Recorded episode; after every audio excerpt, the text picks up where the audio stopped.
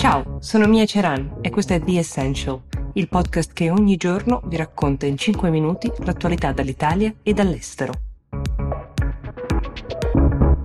Sei ruote per circa una tonnellata di peso. Perseverance, la sonda della NASA, è partita da Cape Canaveral alla volta di Marte è, ve lo ricorderete, vi abbiamo parlato della missione cinese, ce n'è stata anche una degli Emirati Arabi Uniti, è la terza missione nel mese di luglio con lo stesso obiettivo, scoprire se sul pianeta rosso c'è vita o anche c'è stata vita, perché in realtà la missione di Perseverance ha come primo obiettivo uh, un cratere, un cratere che gli scienziati della NASA hanno chiamato Jesero, dal nome di un paesino nella Bosnia e Erzegovina che vuol dire lago.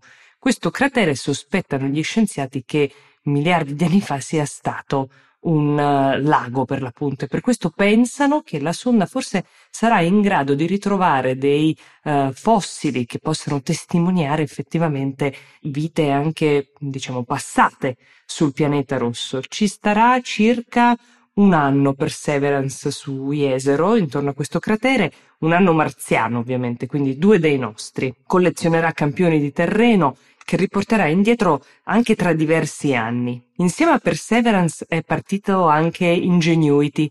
Ingenuity è un piccolo elicottero che non pesa neanche due chili, che verrà sganciato dalla pancia di Perseverance per capire se i veicoli aerei possono operare nell'atmosfera rarefatta di Marte. Da Marte alla Terra, dalla NASA alla Casa Bianca, con un tweet il presidente Donald Trump, che in questo momento è dato sotto di almeno otto punti nei sondaggi rispetto al suo sfidante democratico Joe Biden, eh, chiede sostanzialmente di posticipare le elezioni presidenziali di novembre, che secondo lui eh, siccome dovrebbero essere svolti per questioni di sicurezza legate al Covid via posta, potrebbero essere eh, oggetto di frode. Uh, lo aveva già accennato una volta pochi giorni fa nell'intervista che aveva rilasciato a Fox News.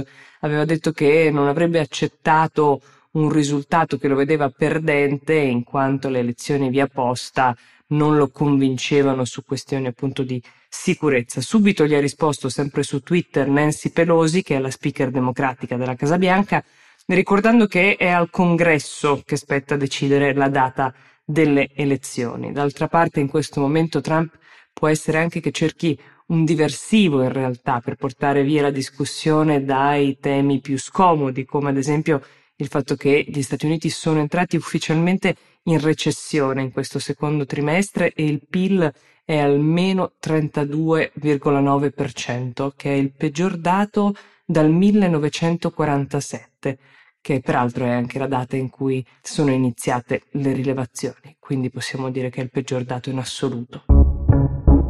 La situazione non è semplice neanche in Italia perché a giugno, secondo l'Istat, la disoccupazione è cresciuta dell'8,8%.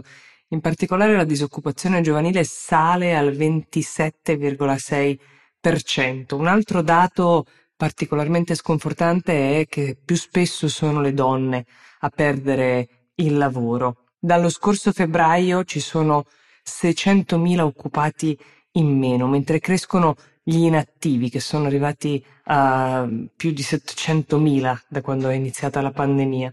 Senza la cassa integrazione, ha stimato la Banca Centrale Europea, la disoccupazione sarebbe attualmente al 25%.